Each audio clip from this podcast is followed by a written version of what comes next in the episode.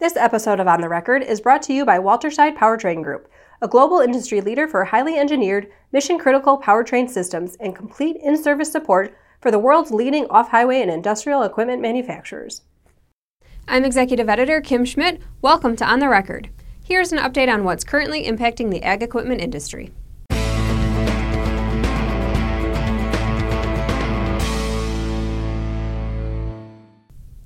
Case IH dealership group Titan Machinery turned in a strong performance during the first quarter of its fiscal year 2020, ended April 30th, 2019.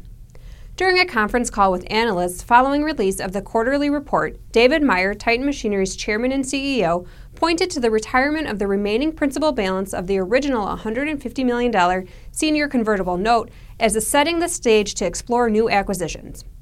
Meyer said that the balance sheet remains strong and puts Titan in a good position as acquisition opportunities arise. Currently, Titan Machinery operates a network of 74 North American heavy equipment dealerships, 48 ag, and 26 construction in North Dakota, South Dakota, Iowa, Minnesota, Montana, Nebraska, Wyoming, Wisconsin, Colorado, Arizona, and New Mexico. The group also operates 30 European dealerships in Romania, Bulgaria, Serbia, Germany, and Ukraine. Mark Kalvoda, Titan's CFO, said, Getting that convert behind us is big and critical. We believe there's a lot of opportunity, particularly on the domestic ag side, in the length of this trough cycle that we have been in. There are good opportunities to go out and get some good quality acquisitions done on the ag side. He adds that Titan is focused on that and acquisitions are a top priority in regard to capital allocation. Regarding acquisitions, Meyer added they like the upper Midwest footprint Titan is in and believe there is ample opportunities. He says the industry is still fairly fragmented. Dealer principals continue to age, and some dealerships have capital challenges. We definitely believe we have some good opportunities for acquisitions, either in contiguous regions or in the same footprint that we are in today. This week's dealers on the move are Ohio Ag Equipment, Papé Machinery, and Pattison Agriculture. AGCO dealer Ohio Ag Equipment is acquiring North Central Ag based in Huron County, Ohio. This brings Ohio Ag's total locations to seven. John Deere dealership group Papé Machinery acquired Team Power, a California based John Deere dealership. With the acquisition, Papé now has 22 locations in Oregon, Washington, California, and Idaho. Pattison Agriculture, a John Deere dealer with locations in Saskatchewan and Manitoba, opened a new facility in Leader, Saskatchewan. The new space includes 9,600 square foot showroom, an 8,400 square foot service shop, a parts warehouse, and offices. Now here's Associate Research Editor Ben Thorpe filling in for Jack Zemlicka with the latest from the Technology Corner.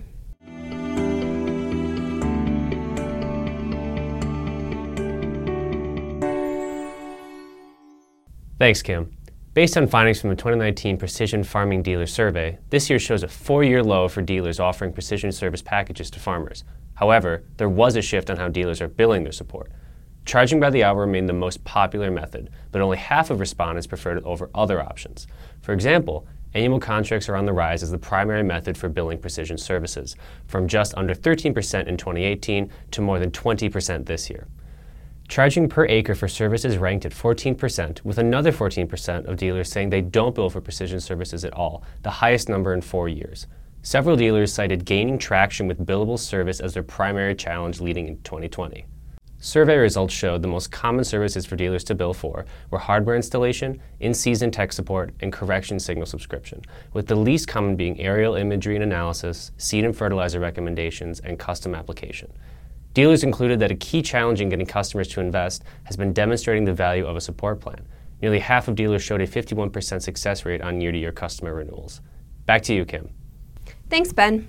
Following a visit to John Deere's new Intelligent Solutions Group, headquartered in Des Moines, Iowa, during the last week of May, Stanley Elliott, analyst with Stifel, says he sees opportunities with Deere working to monetize its data platform as well as commercialize technologies acquired in the Blue River deal. He adds Blue River has potential to redefine farmer input costs and drive increased farmer budget mix toward Deere. Deere acquired Blue River Technology in 2017, calling the Sunnyvale, California group a leader in applying machine learning to agriculture. Prior to the acquisition, Blue River had successfully applied machine learning to agricultural spraying equipment, and Deere said it was confident that similar technology could be used in the future on a wider range of products. According to Elliott, Blue River leverages computer vision and advances in machine learning to train a neural net to recognize weeds versus crops on a 2 to 3 millimeter plant. With this, Deere expects to commercialize a product within the next couple of years that will be able to reduce herbicide spraying by 80% plus by targeting spraying directly at weeds as opposed to spraying an entire crop. Further advancements could also direct fertilizer at only crops and not weeds. Together, these technologies could significantly reduce the reliance on seed with numerous traits, or at least in theory, eliminate the need for seed traits entirely, says Elliott.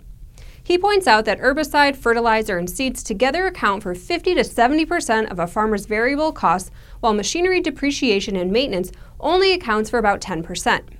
Elliott says over time, we see potential for farmers to dramatically decrease the mix of input costs from herbicides, fertilizers, and seed by leveraging products developed using Blue River's AI technology, while at the same time dramatically increasing input cost mix on machinery depreciation, maintenance, and software. The Ag Economy Barometer, which measures producer sentiment based upon a mid month survey of 400 U.S. ag producers, dropped again in May to 101. That's 14 points lower than April's reading and the lowest reading since October 2016. The barometer is managed by Purdue University's Center for Commercial Agriculture.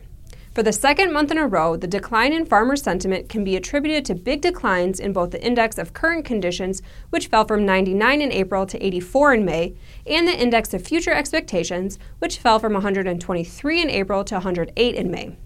Purdue's James Mintert and Michael Langemeier say this month's declines in the barometer and its two subindices effectively erased all of the large improvements in farmer sentiment that took place following the November 2016 election.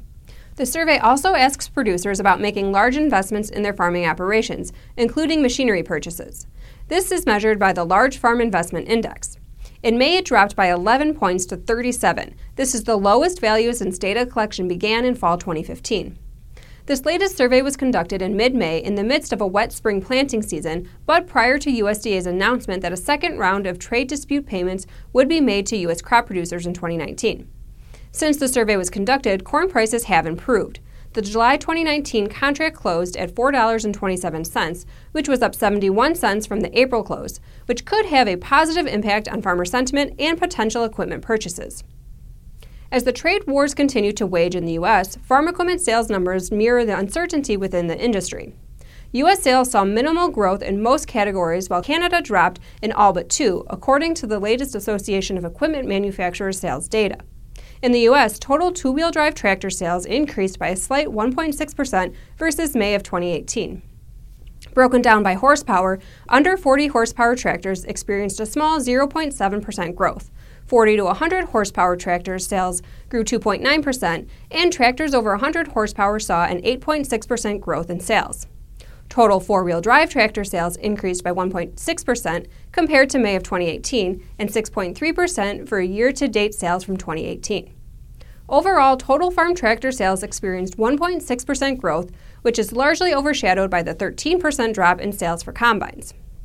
While U.S. numbers may have seen slight increases, Canada saw major decreases.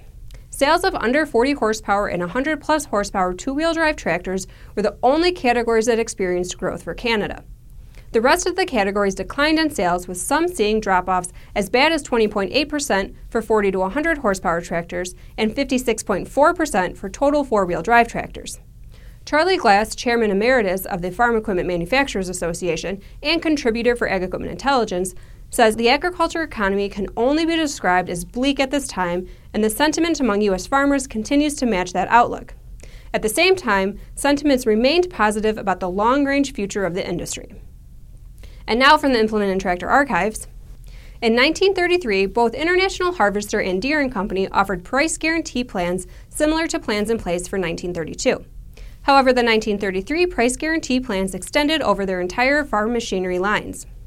The basic crop prices under the guarantees were 70 cents per bushel for number 2 hard wheat, 45 cents per bushel for number 2 yellow corn, and 8.5 cents a pound for middling cotton. According to an Implement and Tractor article from that period, Another elaboration in the crop plans of the two companies provided for handling 80% of the purchase price of all machines costing less than $150 under the guarantee plan during 1933. The article quotes International Harvester as saying, We believe that present crop prices will show a gradual improvement, and we also believe that if the farmer is assured a fair price for his 1933 crops, he will purchase the implements which he needs. We have decided, therefore, to give American agriculture again, as we did in 1932, the assurance of a fair price for wheat, corn, and cotton on this year's purchases of equipment from us in so far as 1933 payments, therefore, are concerned. As always, we welcome your feedback. You can send comments and story suggestions to kschmidt at lessitermedia.com. Until next time, thanks for joining us.